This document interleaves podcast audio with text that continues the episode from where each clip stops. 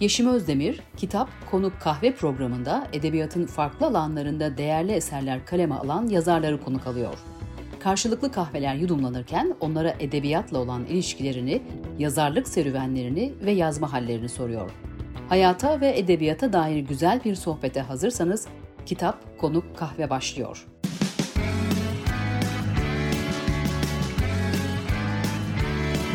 Kulağınız bizde olsun. Kısa Dalga Podcast. Kitap Konu Kahve'den herkese merhaba. Bugün konuğum gazeteci yazar Nilay Örnek. Hoş geldin Nilay. Merhabalar, selamlar, nasıl keyifler? Çok güzel. Sende nasıl durumlar? Yo, nakıcı her zamanki gibi.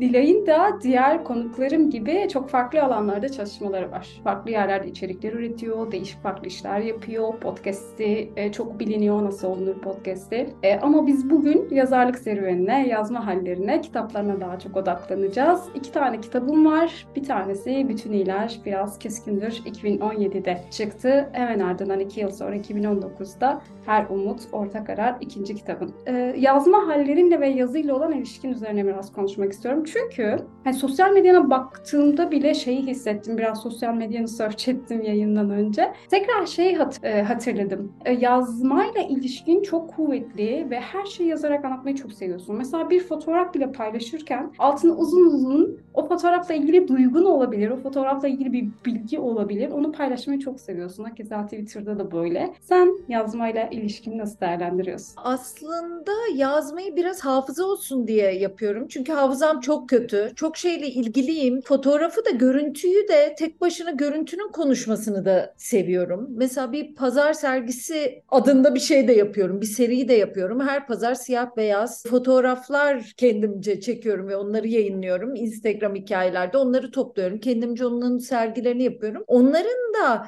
bir metin olduğunu, bir şey söylediğini düşünüyorum. Başka bir hafıza türü olduğunu düşünüyorum. Yazarak kendimi anlatmayı da seviyorum. Çünkü çok duygusal da bir insanım. Yani konuşurken bazen çok duygu oluyor. Yazarak daha sakinleşebiliyorsun. Onda da çok mümkün olmuyor bende. Yani çok duygu yüklü bir şeyler yazıyorum genellikle ama e, yazmayla ilişkimi sorduğunda benim için bir olayı anlatmak çok güzel. Öyle yazmayı seviyorum. Ancak kitap yazmayı sevdim ve fakat kendimi hala yazar olarak ben adlandırmıyorum. Hep onu düşünüyorum. Yani bir yerlerde işte yazıyorlar gazeteci, yazar, podcaster, televizyon yapımcısı. Artık televizyonla ilgili bir şey yapmıyorum. Ama yazar denince hala bir estağfurullah geliyor bana. Çünkü yazmak, edebiyat başka bir şey gibi, daha yüce bir şey gibi geliyor. Ben çok okuyan bir insan olduğum için hala kendimi çok yazar saymıyorum ama yazı yazan bir insanım. Dün yayıncı bir arkadaşımla konuşuyordum. Ayfer Tunç'un yazmak atölyesinde bir parti vardı. Pek çok yayıncı da geldi. Hani onlarla konuşurken şey dedim yani böyle hala yazar hissetmiyorum. Deli misin falan diyor. Ama öyle ben daha çok editör gibi hissediyorum aslında kendimi. Biraz daha neyin iyi desen editörlük derim herhalde. Ya yazma hallerini biraz anlatabilir misin? Çok disiplinli olduğunu düşünüyorum. Seni az çok böyle tanıyan işlerini takip eden biri olarak değil misin? Ya çok çalışkanım. Söz verdiğimi yapmak için kendimi disipline etmeye çalışırım. Yani hiçbir deadline'ı kaçırmam. Yayın yönetmenliği de yaptığım için gazetelerde ya da işte editörlük yaptığım için, yazar beklediğim için kimseyi bekletmek istemem. Onun için söz verdim mi de yazarım. Söz verdim mi de yaparım. Atıyorum işte yayıncıyla bir sözleşme imzalayıp ondan sonra kitap yazmıyorum ben mesela. Kitabı yazıyorum. Yayıncıyla konuşmuş oluyoruz ama bitirdikten sonra ama o sözleşmeyi yapalım da diyorum ben kimseye mahcup olmayayım. Ee, çalışkanım, disiplinli miyim? Bir iş olduğumu disiplinliyim. Yoksa kendi kendime yani tembellik yapmayı daha çok severim. Disiplinden çok biraz çalışkan olduğum için çok üretken de görünüyorum. Üretkenim de diyebilirim herhalde. Yazma disiplinime gelince bu kitapları şöyle yazdım. İlk kitapta işte 10-15 yazı zaten daha önce yazılmış zamansız yazılardı. Onları bir baz alarak e, bir şey oluşturduk ve bütün iyiler biraz küskündür ismi altında yazılar yazdığım için o daha ritmik gitti ama ben konular belirliyorum, kavramlar belirliyorum ve o kavramlar üzerine yazıyorum. Mesela utanç ya da viagretize diye bir kavram onun üstüne yani ben onun üstüne biriktiriyorum. Birkaç ay bunu düşünüyorum. E, editörüm varsa ya da güzel tartışabileceğim insan varsa onunla tartışıyorum, konuşuyorum, onu anlatıyorum. İlk önce sözel olarak yazıyorum yani. Sonra da oturup tak tak tak yazıyorum. Yani ikinci kitap mesela işte kaç ay bilmiyorum ama 2-3 ay kapanıp yazdım. Ee, ama kafamda hepsini konu olarak belirlemiştim. Ne yazacağımı bilmiyordum. Ee, öyle kendimi kanatarak, e, yaralayarak, böyle gece gündüz uyumayarak, hiçbir şey yapmayarak yazabiliyorum. Bir de ya zaten bu işler affedersin para kazandıran işler olmadığı için hep ek işlerimiz oluyor. Onun için çok meşgul oluyorum. Yani kendimi 2-3 ay kapatıp e, kitap yazma lüksüne sahip bir yaşantım yok. Onun için e, ancak konuları belirleyip bir deftere yazıp defterlerim oluyor. Şimdi o defterleri çok tutamıyorum. Nasıl olunur çok vaktim alıyor. Normalde benim böyle defterlerim var. Büyük not defterlerim. Her şeyi not aldığım. Şimdi biraz daha telefonda o notlar var. O kavramlar. Dediğim gibi hani mutlu olmak, gülmek, yara sarmak, e, vasatlık böyle kavramları yazıp altını dolduruyorum ben kendimce. Yani yazma pratiğim öyle diyebilirim. Şimdi sen kelimelerden gidince şeyi de söylemiş olayım. Kelimeleri de çok seviyorsun. Yeni kelimeler bulmayı, o kelimeleri e, hayatın akışında kullanmayı, anlatmayı onu da çok seviyorsun. O nereden geliyor? Yani e, o hoş bir şey. Kavram yaratmak biraz bir hafta sonu eki yapmaktan da diyebilirim. Yeni bir kavram buldun mu? Yani ilk beyaz Türkler ifadesini gören insan nasıl bir şeyin bir şey karşılık geldiğini düşünmüşse ben de öyle kavramlar bulmayı, onları kullanmayı da severim. Yani çünkü bulut halinde çok şey var, çok kavram var, çok his var ve o hissi birkaç cümleyle ya da bir kelimeyle tamamladığında ah buldum diyorsun ya o çok rahatlatıcı bir his. İnsanların öyle hissetmesini isterim. Ben de öyle hissediyorum çünkü başka bir yerde gördüğümde ah diyorum ne kadar güzel. Ya benim bütün duygumu, bütün rahatsızlığımı bir paragrafta ifade etmiş ya da bir kelime bulmuş. Hani biagratize dedim ya mesela orada onu hissettiğim için onu kullanıyorum gibi gibi böyle şeyler oluyor. Şimdi ilk kitaba geçiyorum. Bütün iyiler biraz küskündür. Şiirsel bir ismi var kitabın. Onu çok sevdim. Aslında baş Türkiye'de bütün iyiler biraz küskündür imiş. Sonra Türkiye Evet. kısmı atılmış. Bütün iyiler biraz küskündür. Çok güzel bu haliyle. Türkiye'de Türkiye'de bütün gerçek iyiler biraz küskündürdü aslında tam ismi. Çünkü gerçek iyilikle kastettiğim de orada kitapta da anlaşılıyor. E sonra bu olmayacak bütün iyiler biraz küskündür oldu ama kitabın ismini ben de çok seviyorum. Biraz böyle ilk önce şöyle bir handikap da oldu. Senin sözünü kestim ama hemen araya giriyorum. Sana bırakacağım. Kişisel gelişim gibi algılanan bir şey olabiliyor.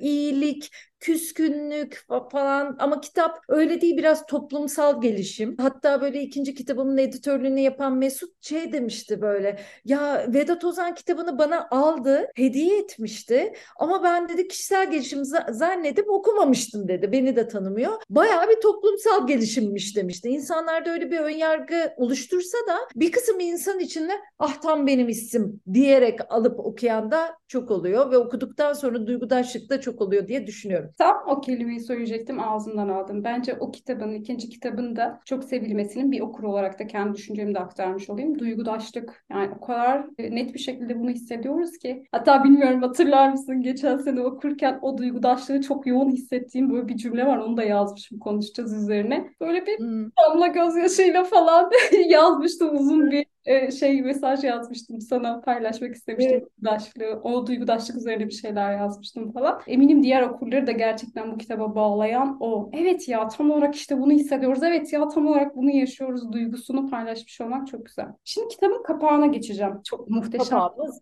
Pardon şu tersten geliyor.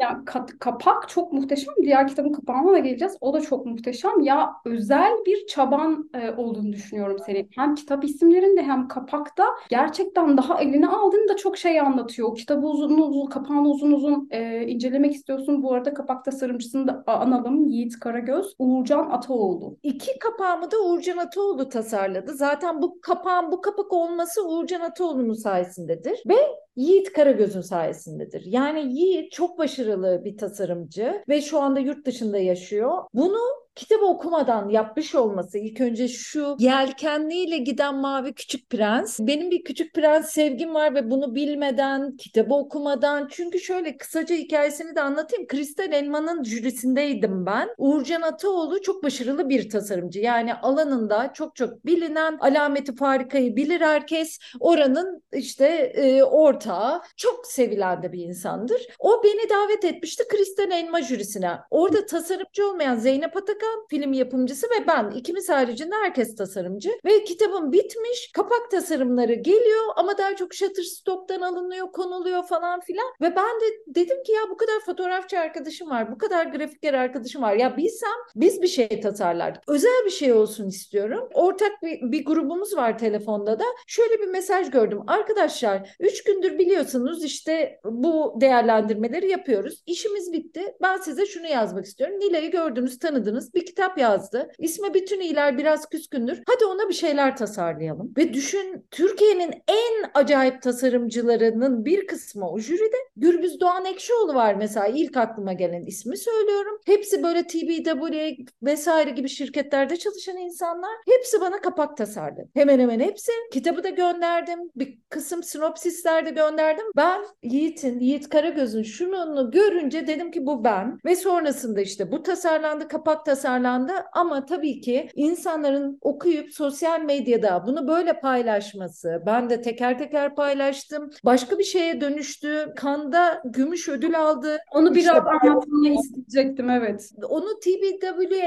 yapmamıştı ama Yiğit orada çalışıyordu o dönemde ve onlar e, bunun Kanda yarışması gerektiğini düşündüler. Kapak tasarımının, insanların ilgisinin paylaşmasının. Yani bir kapak tasarımı insana nasıl da dokunabilir ve kitap kapağının tasarımı niye önemlidir aslında? Çok şey anlatıyor. Benim için de çok önemli. Şimdi dilersen alıntına geçelim. Alıntında zaten bütün iler biraz küskündürden. Ben de o alıntıyı seçmiştim. Aynı yeri seçmiş olmamız da e, güzel bir tesadüf olmuş. Çünkü gerçekten hem yazdıklarına çok denk gelen hem de ahvalimizi çok iyi özetleyen bir yer. Öyle. Aslında ben hiç okumayı sevmem. Onu da güzel okuyamam. Storytel'de de insanlar diyorlar ki niye siz okumadınız? Nasıl olunur bir podcast olduğu için sesime alışan da çok. Deniz Yüce Başarır okuyor. Keşke siz de okusaydınız diyen var ama Deniz Hanım şahane okuyor. Ben güzel bir okuyucu değilim. Çok özür diliyorum dinleyenlerden, izleyenlerden. Şöyle, doktoru anneme tam yılbaşı günü doğum yapacağını söylemiş. Annem hem yılbaşında hastanede olmak istemediği hem de doğacak kızının yaş gününün hayat boyu yılbaşı kutlamaları arasında kaynamasına razı olmadığı için bildiği tüm duaları etmiş. Bir hafta erken doğmuşum. Oysa şimdi pek çoğumuzun yaş günü hatta yılbaşının kendisi bile kutlama senin ne haddine diyen kötü olayların, faciaların, saldırıların yıl dönümleriyle çakışıyor. Ülke insanı yaş gününü kutlarken bile utandırıyor. Şöyle doya doya iyi ki doğdun ya da iyi ki doğdum dedirtmiyor. 20 yaşındaki kızını bir saldırıda kaybeden annenin mektubunu okuyordum geçenlerde. Temmuz aylarını hiç sevmem diyordum. Neler yaşıyoruz ki insanı Temmuz'a bile küstürüyor. Oysa insan Temmuz'a küser mi? Sanki bütün kötü dönemlerden ortaya karışık bir şeyler yapılmış da bize yaşatılıyor. Darbe teşebbüsü de görüyoruz. Lale Devri'de Orta Çağ aklını da yaşıyoruz. Orwell'in 1984'ünün içinden de geçiyoruz. Bir çocuğun sorumluluğunu alabilir miyim diye on düşünüp bin tartarken kahretsin onlarca çocuk bana emanetmiş gibi de hissedebiliyoruz. Bir gün zeytin ağaçlarına sahip çıkmak zorundayız. Diğer gün bu ülkenin tecavüz edilen çocuklarına. Bir gün haksız yere cezaevinde olduğunu düşündüğümüz gazeteci arkadaşlarımız için orada olmak zorundayız. Diğer gün şortla gezdiği için dayak yiyen bir genç kız için. İlerlemek bir yana uyanık kalmaz yapmazsak elimizdeki her şeyi kaybedecek gibiyiz. Peki ne yapacağız? Çoğumuzun kalbi kırık ve bu bizi yavaşlatıyor. Desem ve burada dursam değil mi? Çok da uzun okumayayım. E, sonrası da böyle gidiyor. Benim iki kitabım da bu ruh halinin izlerini taşıyor ve ilk kitap basılalı ne kadar olmuş? 2017 galiba e, ilk çıkışı ve o dönemden bu döneme hiçbir şeyin değişmemiş olması çok üzücü. Burası eskisini isterdim. İnsan kitabının eskimesini ister mi? Ama istiyorum. Şeyi çok hoşuma gitmişti benim de. Çoğumuzun kalbi kırık ve bu bizi yavaşlatıyor. Gerçekten evet. böyle kırgınlıklarımız, küskünlüklerimiz ne kadar aslında yavaşlatıyor, motivasyonumuzu kaybediyor getiriyor, yaşama tutunma enerjimizi alıyor. Ve sonunda aslında şey diyorsun oraya kadar gelmedin. E, ben buradan ekleme yapayım. Her şey bir yana eminim size de gülmek kadar hiçbir şey yakışmıyordur. E, Allah neşemizi daim etsin demişsin. Tam burada böyle bir kalbimden bir sızı akmıştı benim.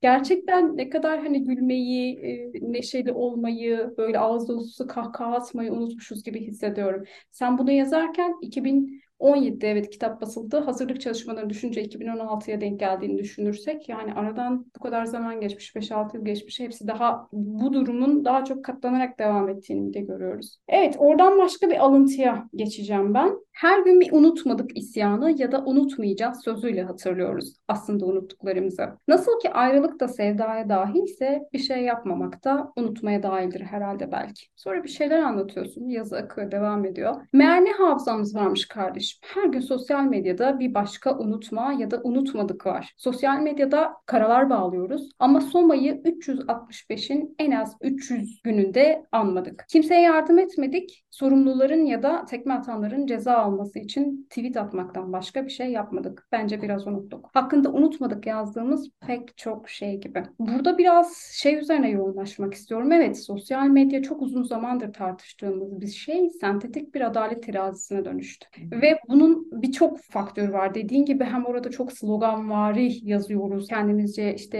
e, bir iki bağırarak muhalif olduğumuzu düşünüyoruz. O konu ileride de var zaten üzerine konuşuruz. Bu biraz şeyin de alakalı. Hukukun olması gereken, adaletin olması gereken yerde olmamasından kaynaklı orayı herkesin bir adalet terazisi gibi işlemesi. Ya da işte mesela bakıyorsun Twitter'da bir şey çok kopunca, çok tepki yağınca ancak tutuklanıyor, gözaltına alınıyor bir suçlu e, diyelim ki. Yani gerçekten terazisi şaşmış, ayarı kaymış bir yere dönüştü. Sen ne dersin hem bu yazdıklarımla ilgili hem e, sosyal medyanın bu hale dönüşmesiyle alakalı? Ya tabii ben sosyal medyayı çok seven e, ve verimli kullandığını düşünen bir insanım ama hani Twitter'daki o halden, samimiyetsizlikten, vasatlıktan, vasatlığın yüceltilmesinden, keskin, kesin sözler söyleyenlerin bir şey zannedilmesinden o kadar yoruldum ve o kadar sıkıldım ki ve hani unutmadık yalanından da çok sıkılıyorum. Samimiyetsizlik beni çok yorar. E, çok da samimiyetsiz buluyorum hani işte unutmadık vesaire ya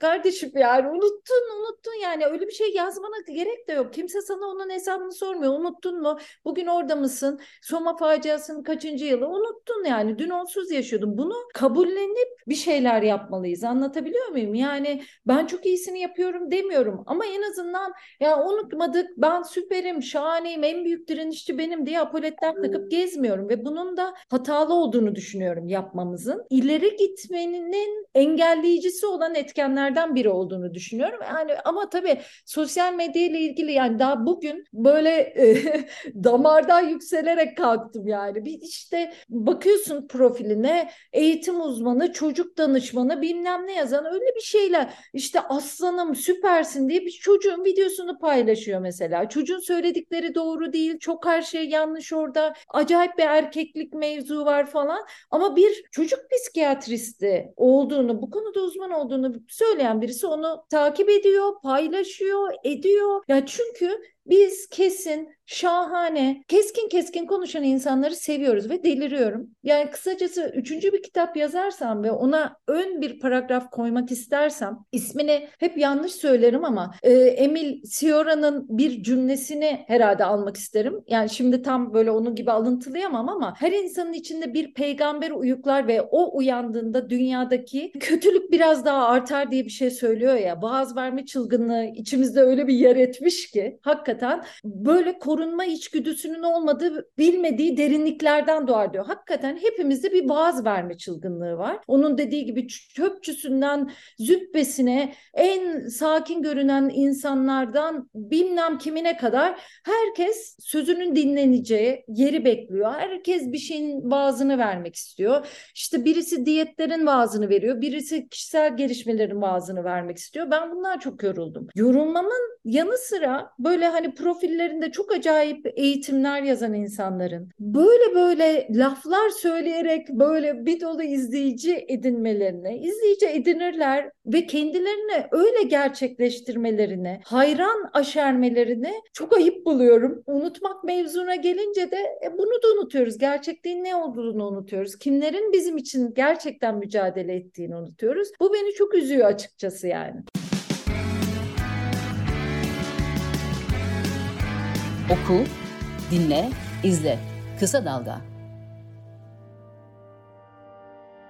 İkinci kitaba geçmeden şeyi de konuşalım. Kitabın başında ismini de zikrederken gerçek iyiler kısmını hani o gerçeği eklemişsin ya daha önce de. Buradan ben biraz iyilik kötülük, iyiler kötüler kavramı üzerinden e, bir şeyler söyleyeyim. Çok da zor bir konu aslında. Yani bugün bu kadar iyinin kötünün karıştığı, iyi, iyiler kim, kötüler kim onu bilemediğimiz, iyi sandığımız insanların aslında bize çok kötülük yaptığını gördüğümüz. Çok iç içe geçmiş bir şey. Ama öbür taraftan da şöyle bir gerçek var. Çin teorisi vardır ya yani iyiliğin kötülüğün içe geçmiş hali gibi açıklar. Aslında çok daha farklı bir şeydir de genelde toplumda öyle biline gelir. Kötülüğün de iyiliğin de insana dair bir şey olduğu. Sen ne düşünürsün iyiler, kötüler, iyilik, kötülük konusunda? Ve hayatta iyilik, kötülüğün bir dengede mi olduğunu düşünürsün? Ben mesela daha pesimistik bakan biri olarak kötülüğün terazide de daha ağır basan bir şeymiş gibi gelir bana. Sen nasıl değerlendirirsin? Ya kapsamını daraltmak lazım herhalde. Yani pek çok insan bütün iyiler biraz küskündürü ismini görünce aa tam beni anlatıyor. Çünkü iyiyim ve küskünüm. Yani herkes bana hata ediyor. Yani ben her şeyi doğru yapıyorum gibi bir yanılsama içinde de olabiliyor. Yani ne ben bu kadar iyiyim ne başkası bu kadar iyi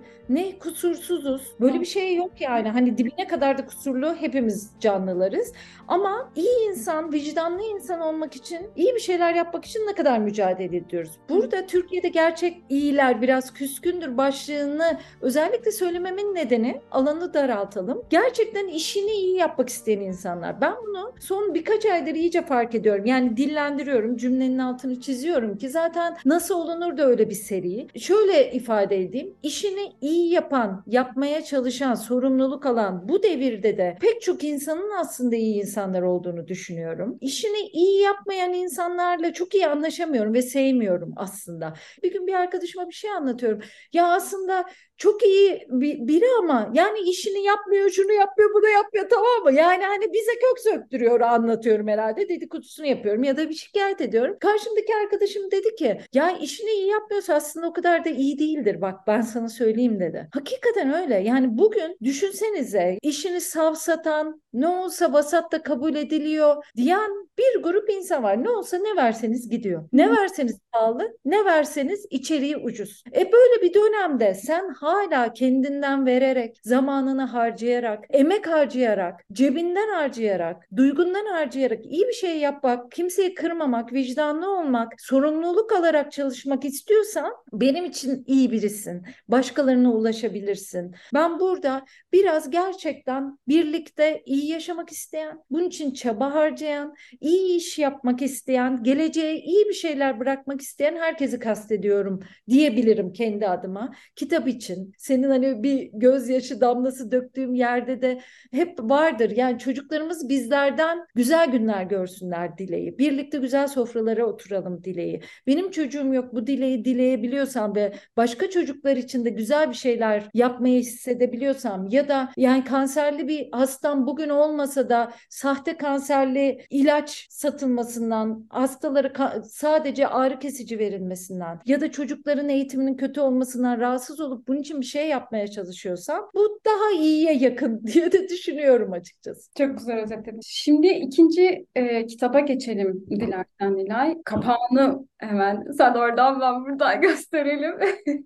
Sadi Tekin ve Uğurcan Ataoğlu. Sadi Tekin özel bu kitap için çizdi. Bu da işte zaten demin de konuşmuştuk. İkisi de bu kitap için çizilen çizimler. Sadi de çok başarılı bir çizer. Yani herkesin aslında dikkatli bakmasını isterim özellikle kitabı okuduktan sonra. O köksüzlük aslında kökün bağlı olması, hemen geri dönebilecek gibi olması vesaire. Yani her şeyin aslında orada bir anlamı var. Yani bunu ben söylemedim Sadi'ye şöyle yapalım böyle yapalım diye ama Sadi de çok güzel ifade etti diye düşünüyorum. Zaten iki kitabın sonlarında e, fotoğraflar da var bu arada. Ben onları da çok seviyorum. İlk kitabın e, editörü, yayın yönetmeniydi o zaman e, Artemis'te. Ilgın, Ilgın Sönmez'in fikridir. O çok severdi benim böyle paylaştığım fotoğrafları ve ben de çok seviyorum onları şimdi. Kesinlikle. Fotoğraflar da ayrı e, bir güzellik katmış. Ben de fotoğraflı kitapları çok seviyorum. Umarım bir gün, çok umarım, çok isterim benim de e, bol fotoğraflar kullanabileceğim bir kitabım olsun. Umarım. e, bu kitabın iki okunuşu var. Ben onu ilkini daha çok seviyorum. Şöyle ki her umut orta karar, her umut orta karar. Ben ilkini daha çok seviyorum. Yani her umut ortak arar. Kitabın ismi o zaten ama ulamayı fark ettik. Ya fark ettik ama değiştirmek de istemedim kitabın ismini açıkçası. İlk kitabın ismini önceden koyup kitabı yazdım. İkincisinde bir türlü kitap bitti, isim koyamıyorum. Çünkü kitabın isminin ağırlığı da oldu. Yani insanlar onu çok seviyor. Aa, Nilay şahane kitap ismi koyuyor. Ee, Nilay şarkı sözü yazar mısın? Nilay bu dizi ismi olur mu? Falan yani bu derecedeyim. İnsanlar böyle taleplerde bulunuyorlar. Öyleyken e, zor koydum ama her Umut orta kararı çok seviyorum. İkisini de anlayan, ikisi de kitaba uygun bu arada Hangisini yani. daha çok seviyorsun? İlkini mi, ikincisini mi? Oğlum, orta kararı sevmiyorum. Evet. Ortak aramayı seviyorum tabii ki. Şimdi ben bir alıntı yapacağım. Bu beğendim beğenmedim meselesiyle ilgili. Ve burada biraz eleştiri kültürümüzün beğen beğenme butonuna indirgenmesinden hani bu kadar e, eleştiri kültürümüzün bozulmasından falan bahsediyorsun ve diyorsun ki koca bir eleştiri kültürünü iki kavrama indirgedik. Beğendim, beğenmedim. Uzun uzun anlatıyorsun hepsini okumayayım şimdi şuraya geçiyorum. Her şeyin iyi kötü gibi basit kriterlerle değerlendirildiği, her şey olumsuzla giriş yapılan sığ ortam iş üretenin doğru eleştiri almasını da engelliyor. Her şey ya çok kötü ya çok iyi deniliyor. Arası yokmuş gibi. Hemen her iş binlerce olumsuz bileşen içinde negatif bir ortamda yapıldığından en küçük eleştiriye, yararlı uyarıya bile zihinler kapanıyor, tepkisellik artıyor. Eleştirilerimizi yitirdik.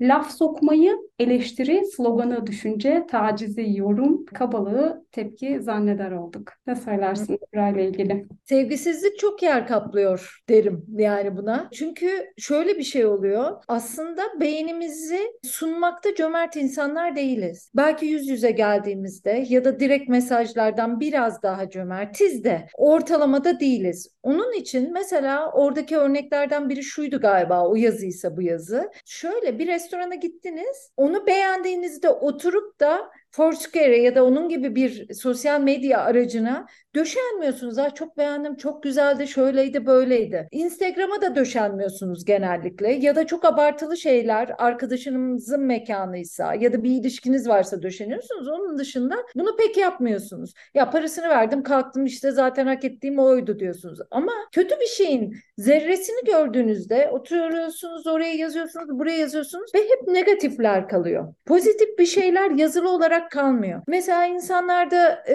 ekşi sözlük için de öyle. Beğenen pek çok insan var. Sana onlar yazıyor. Ya diyebilirim ki ya Yeşim sana yüzlerce kişi her gün ne kadar çok beğeni yazıyor oradan buradan. Ne kadar çok dinleniyor, okunuyor yaptığın iş, izleniyor yaptığın iş diyebilirim. Ama ekşi sözlükteki yıllar sonra bakıldığında seni haklı haksız eleştiren, eleştiri bile olmayan belki 50 maddeyi göreceksin sen. Eleştiri nedir? Gerçekten hep İngilizce bir kelime geliyor. Yani onun kriterleriyle yani şurada beğenmedim çünkü şunu beğendim çünkü yok artık anlatabiliyor muyum? Beğenmediğini kanıtlarıyla sevmediğini neden sevmediğini açıklayabilsem ben de anlarım. Yoksa sadece yani benim kahkülümü sevmediğin konusuna indirgiyorum durumu anlatabiliyor muyum? Ya da mimiklerimi beğenmemiş bu.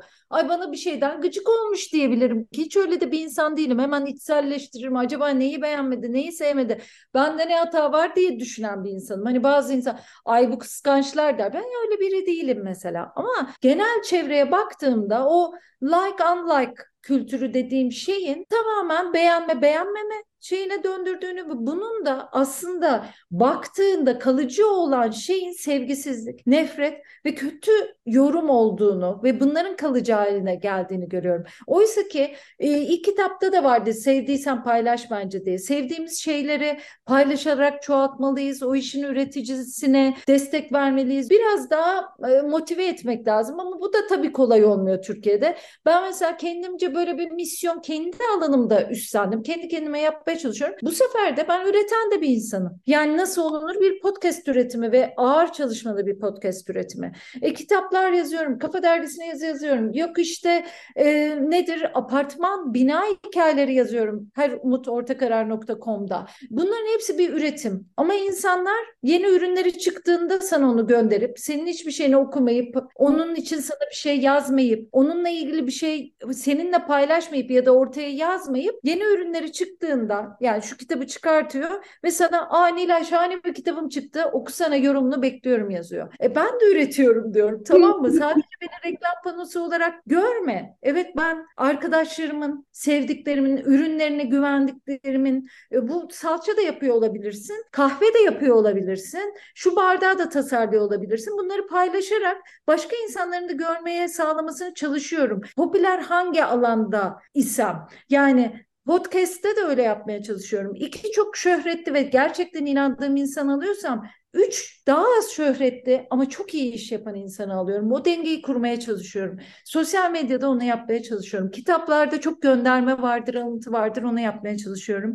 Ama sonra da ilan panosuna döndürme istiyor oluyor insanlarda. O ayrımı da yapamadıklarını da fark ediyorum. Üzülüyorum ama bu denge kurulacak. Söyledikçe, yazdıkça farkındalık yaratmak. Yoksa ben de işte demin alıntıladığım gibi herkesin içindeki peygamber bir gün uyuyor ve uyanıyor ve vaaz veriyor ya o vaaz vermeciliği yapmak istemiyorum. Hadi birlikte düşünelim. Bakın böyle de bir şey olabilir. Bir düşündünüz mü bu tarafından? Hani nezaketli ya da biraz daha fazla düşünen tarafından. Çözüm olabilir mi acaba bu şikayetlerimize demek istiyorum. Çünkü çok şikayet de var aslında toplumda, o kitaplarda, o söylenenlerde. O şikayete karşı ne yapabiliriz? Birlikte düşünelim kitapları. Senin de yaptığın alıntılarla belki de anlaşılabileceği gibi. Bu arada kafa kaç yıl oldu? İyi şeyler kafası köşesini yazıyorsun. Çok uzun ee, O 3 yıl oldu. Koleksiyon kafası da 3 yıl var. Yani 6 yıl 2016'dan beri yazıyorum. 6 işte 6,5 mu öyle bir yıl oldu. Koleksiyon kafası isminde bir seriyle başladım ben. Koleksiyonerlerle konuşuyordum. Hala da o işi çok severim. Keşke kitabını yapabilsem daha görselli vesaire ama kim satın alır bilmiyorum. Herhalde ya, böyle neden olmasın? Çok da güzel olur dergidekileri yazıların bir araya gelmesi. Daha da fazlası yapmak lazım onu. Hani dergidekiler işte dergide kaç sayı olduysa 3 üç, buçuk sene içerisinde bir de çok vardı. Ben onu yapmaya devam ettiğimde çok acayip koleksiyonları olan insanlar var ve e, onlar o koleksiyonları yaparken pek çok şey biriktiriyorlar. Bir pul koleksiyonu yapmak sadece pulu biriktirmek değildir. Onun birikimini de almaktır. İşte ne bileyim bilmem kaçıncı yüzyılda hangi kraliçe kraliçenin nerede hüküm sürdürdüğünü bilmektir, kültürel bir alana nüfuz etmektir. Ya pek çok şey öğrenirsiniz koleksiyonerlerden.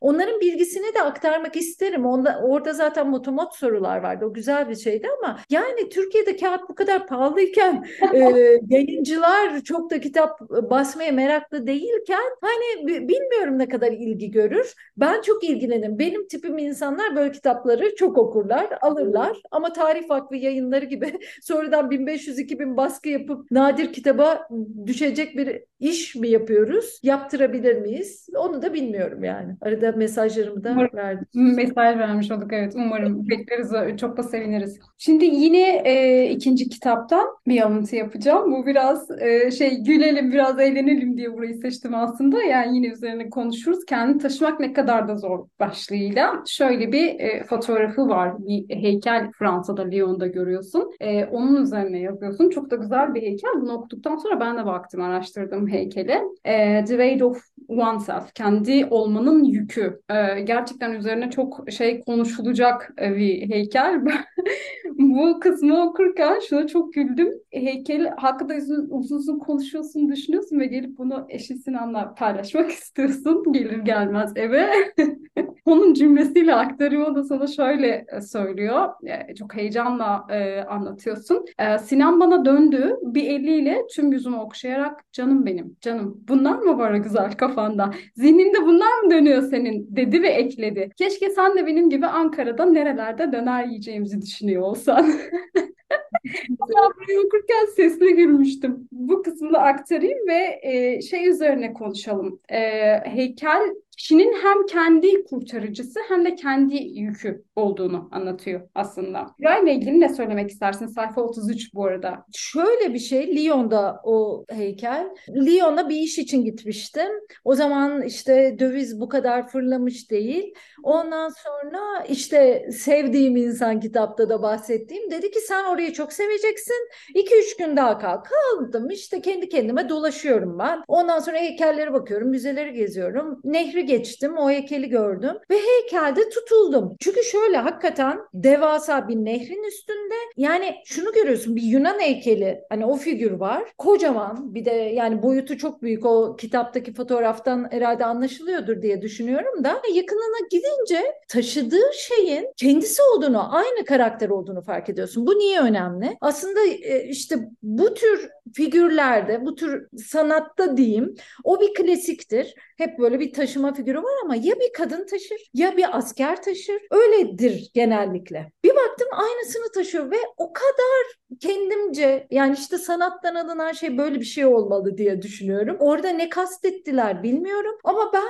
Allah'ın kendini taşıyor. Ne kadar güzel, ne kadar beni anlatan. Ya kendini taşımak, vicdanını taşımak, kendi kafanı taşımak ne kadar zor. Ne kadar ağır bugün. Ya çünkü işte o iyi olmak kavramı dedim ya mesela o çok zor. Sürekli mücadele edeceksin. Yaptığın kadar yapmadıkların da önemli. Onu kimse görmüyor, seni ödüllendirmiyor. E bunlarla mücadele ediyorsun. Her gün kendini tartıyorsun. Ben doğru bir şey mi yapıyorum? Birini kırıyor muyum? Bir şey yapıyor muyum? Bir de, bir de biz daha görünen işler yapıyoruz. Kendimce böyle vicdanlarım var. Ah dedim ne kadar beni anlatıyor. Sonra ismine bakınca ay ismi de öyle. Yani evet bunlar da belki benim de aynı hislerle yapmışlar onu vesaire falan dedim. Geldim e, Lyon'da birkaç gün daha kalmanın hissiyle havaalanından indim işte. Sinan beni almış Ankara'ya gideceğiz. Ondan sonra ya diyorum ki Sinan muhteşemdi işte sanat bu. Adamlar ne kadar hissettirdiler bana. Belki de birkaç gün kalmanın anlamı da oydu. İşte bu kitaplarda diyoruz ya bazen okuduğumuz bir paragraf, bazen bir kelime, bazen bir arkadaşımızın söylediği bizde bir oh be anlaşılıyorum hissi yaratıyorsa ya ne kadar güzeldi falan dedim. Zaten Sinan benimle biraz dalga geçer. Çünkü endişeli modern denilen insan tipi var ya ben hep oyum yani.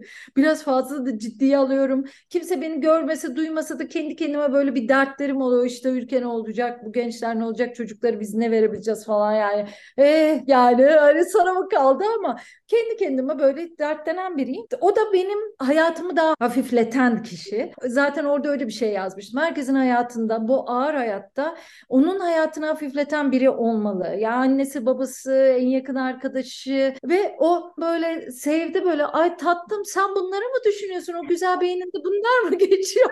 ben Ankara'da nerede ne yiyeceğimi düşünüyorum diye.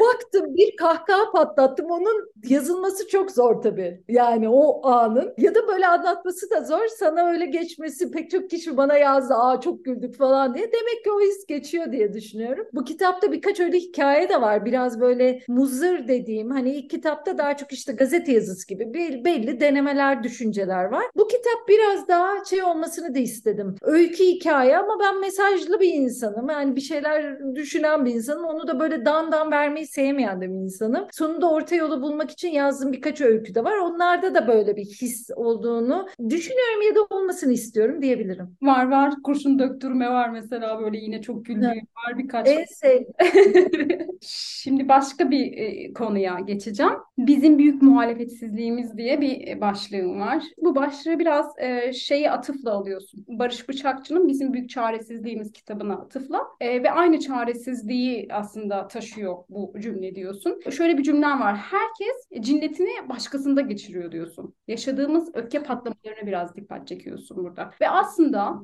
asıl muhalefet etmemiz gereken asıl öfkeli olmamız gereken şeylere öfkeli olmadığımız, onları pas geçip ama çok böyle kıyıdan köşeden çok işte önemsiz şeylere ciddi öfke patlamaları yaşadığımızı anlatmaya çalışıyorsun. Senin cümleni de aktarayım. Herkes cinnetini başkasında geçiriyor. Bir sıkışmışlık var. İçimize sindiremediğimiz bir sıkışmışlık. Bir bedel ödüyoruz ama bu bedel bizim yaptığımız bir şeyin karşılığı değil. Yapmadığımız bir şeyin bir şeylerin vergisini ödüyoruz. Ödedikçe de bitmiyor. İlerisi görünmüyor. Bunu uzun uzun anlatıyorsun. Böyle ben e, satır aralarından yakalamaya çalışıyorum. İş yerinde sinirlenip evde karısını döven korkak adamlar misali hemen her birimiz cinnetimizi başkasında geçiriyoruz. Sesiyle görüntüsü uyuşmayan filmler gibiyiz senkronumuz kaçık. Onun için de absürt patlamalar yaşıyoruz. Çünkü o boşalmaya ihtiyacımız var. Kabalaşıldı. Kimi evdekinin canını acıtıyor, kimi sokaktakinin. Ne söylemek istersin bu pasajla ilgili? Yani haksız mıyım? Hiçbirinde değilsin. Öyle demek isterim. Ya şimdi bugün aç. Sanki işte e, erken emeklilik, erken emeklilik gerçekten gelecek kuşaklar için iyi bir şey değil ama bunun suçlusu erkenden emekli olmak isteyenler ve olanlar mı? Ya da işte memur zammı çok düşük. %25 hadi e, karar versinler ertesi gün %30 hadi iki gün daha sonra karar versinler %50 olsa kime yarar? Ama öğretmenler avukatlara avukatlar doktorlara mı kızmalı? Tamam mı? O bizden fazla alıyor da öyle de böyle de. Yani hakikaten herkes başkasında suçu ararken, cinnetini başkasında geçirirken asıl hedefe hiçbir şey söylemiyor ve söyleyemiyor gibi bir durum var. Kardeşim bunun sorumlusu ben miyim? O mu? Şu mu? Bu mu? Yani gerçek hedefi bir belirle. Ona kız, kızacağını kız Allah aşkına yani. Biz bir şey söylesek o ona linçliyor, o ona linçliyor falan filan yani çok haklı olduğumu düşünüyorum. Çok da güzel yazmışım. evet, güzel yazmışım. Son bir alıntı yapacağım. Arasından elemeye çalışıyorum. Hangisi daha güzel, hangisini seçsem diye. 297'yi seçeyim ya. Ay çekirdeği toplumu yazın başlığı okumak isteyenler olursa. Bu arada bizde böyle alıntılar yaparken dönüp tekrar o kitaplara bakanlar oluyor. Bana yayın sonrasında atanlar falan oluyor. Burayı aslında okumuşum ama hiç sizin baktığınız gibi bakmamışım diyenler oluyor. Yani sizin baktığınız açıdan, konuştuğumuz açıdan bak, bakmamış olanlar oluyor bazen.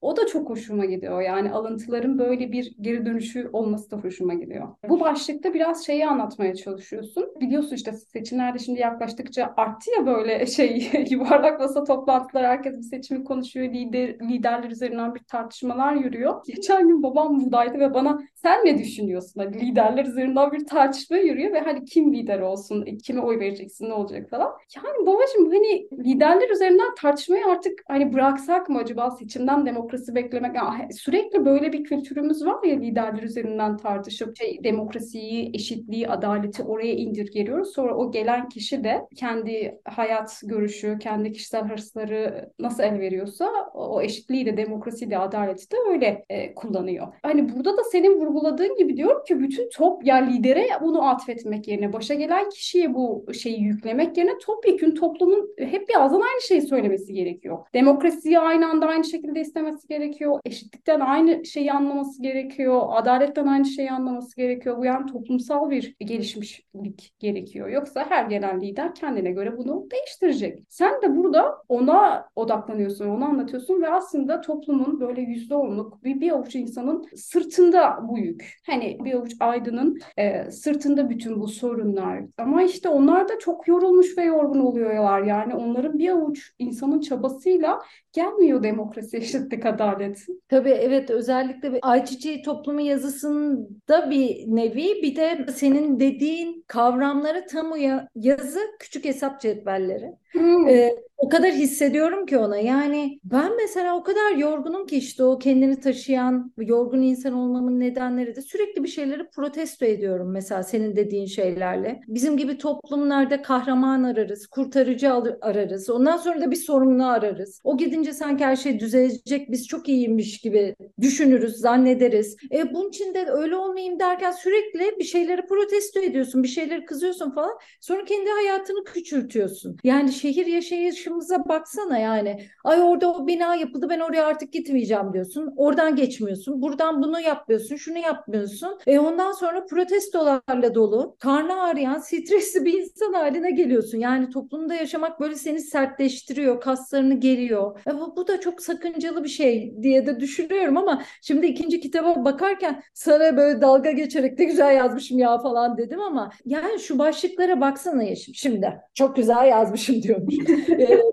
sizin için hatırlayabiliriz. Mesela bir hafıza yazısıdır. Nasıl hafızasız bir toplum, dünya olmaya yüz tuttuğumuzun bir resmidir. Sevgisizlik çok yer kaplıyor demin konuştuk. Ne, ne bileyim o kadar çok var ki hepsini söylemek istemiyorum ama hepsi bir kavramı anlatıyor. Ve kendimce eksik olan kavramlar. Hani bugüne baktığımızda da ayçiçeği toplumu vesaire konuştuk ya. Ya sorumluluk ya kimse sorumluluk almıyor. Sorumluluk alan çok az insan var. Bütün geziciler adına adına bir grup insan sorumluluk alıyor ve onlar cezaevinde yatıyor. Yani içim el vermiyor buna gibi. Ya ya da işte bir kısım insan çok iyi yapmaya çalışıyor onları küstürüyoruz gibi. Hepsi birbirine bağlı kavramlar benim için. E bunları söyle söyle tekrarla nereye kadar artık çözmemiz gerekiyor yani. Artık bir harekete geçmek lazım. Birlikte gülmemiz lazım. E, birlikte neşeyi aramamız lazım. Neşeli eylemleri aramamız lazım diye düşünüyorum. Peki benim sorularım bu kadar. Her zamanki gibi seninle sohbet etmek çok güzeldi Nilay. Çok teşekkür ederim. Şeyi de sorup teşekkür öyle ederim. kapatayım. Yakın zamanda var mı bir kitap projesi hazırlığın, bir çalışman? Var, çok var. Bir çocuk kitabına başladım, yarım bıraktım. Bu meraksızlığımızla ilgiliydi. Her Umut Ortakarar'ın ikinci kitabımın ismiyle yaptığım bir site var işte demin de söyledim. O mimari açıdan değerli hikayeli binalar arşivi. Orada araştırıp konuk yazarlar da alıp kolektif bir hafıza projesi yapmaya çalışıyorum. Kendi kendime biraz oluyor. Keşke daha kalabalık olabilsek. Ee, onun belki bir kitabı olabilir. O aslında İstanbul değil tüm Türkiye'yi kapsayan bir proje ama daha çok İstanbul'dan ben İstanbul'da yaşadığım için bina oluyor. Olabiliyor. Onunla ilgili çok kitap yapalım diyen var. Belki olur. Ben hemen ona gönüllü olmuyorum çünkü internet sitesi çok hamur gibi değiştirebiliyorsun. Biri bir yorum yapıyor. Aa diyorsun ki aa ben orada yanlış iz sürmüşüm ya da bak ne kadar daha güzel bir açı verdi bana diyorsun. Onu değiştirebiliyorsun. Kitap yapınca bu daha zor. Çok kesin bildiklerimi kitap yapmak durumundayım. Nasıl olunurun bir tür kitabı olabilir ama o çok zor bir proje. Çünkü böyle kaset çözümü bir şey yapmak istemiyorum. Biraz deneme, duygudaşlık içeren, his içeren bugünü hafızaya almak, bir kayda almak isteyen minik minik yazıların olduğu bir şey derken dört tane şey saydım sana. Daha da çok da olabilir açıkçası. E, çok isteğim var ama tabii oturup kapanmak gerekiyor. O zaman diğer işler aksıyor gibi bir durumum var ve dediğim gibi öyle bir zenginliğim yok. Hani kitap yazacak kadar zengin değilim. Şey bir laf var çok hoşuma gidiyor. Çok kullanıyorum onu. Yani size ücretsiz iş yapacak kadar zengin değilim diye hakikaten böyle kitap yazacak kadar da zengin değilim. Biraz zor ama çok istiyorum. Umarım, umarım en yakın zamanda yeni kitaplarınla buluşuruz. Çok çok Umarım. teşekkürler. İyi günler dilerim. Ben teşekkür ederim. Görüşmek üzere.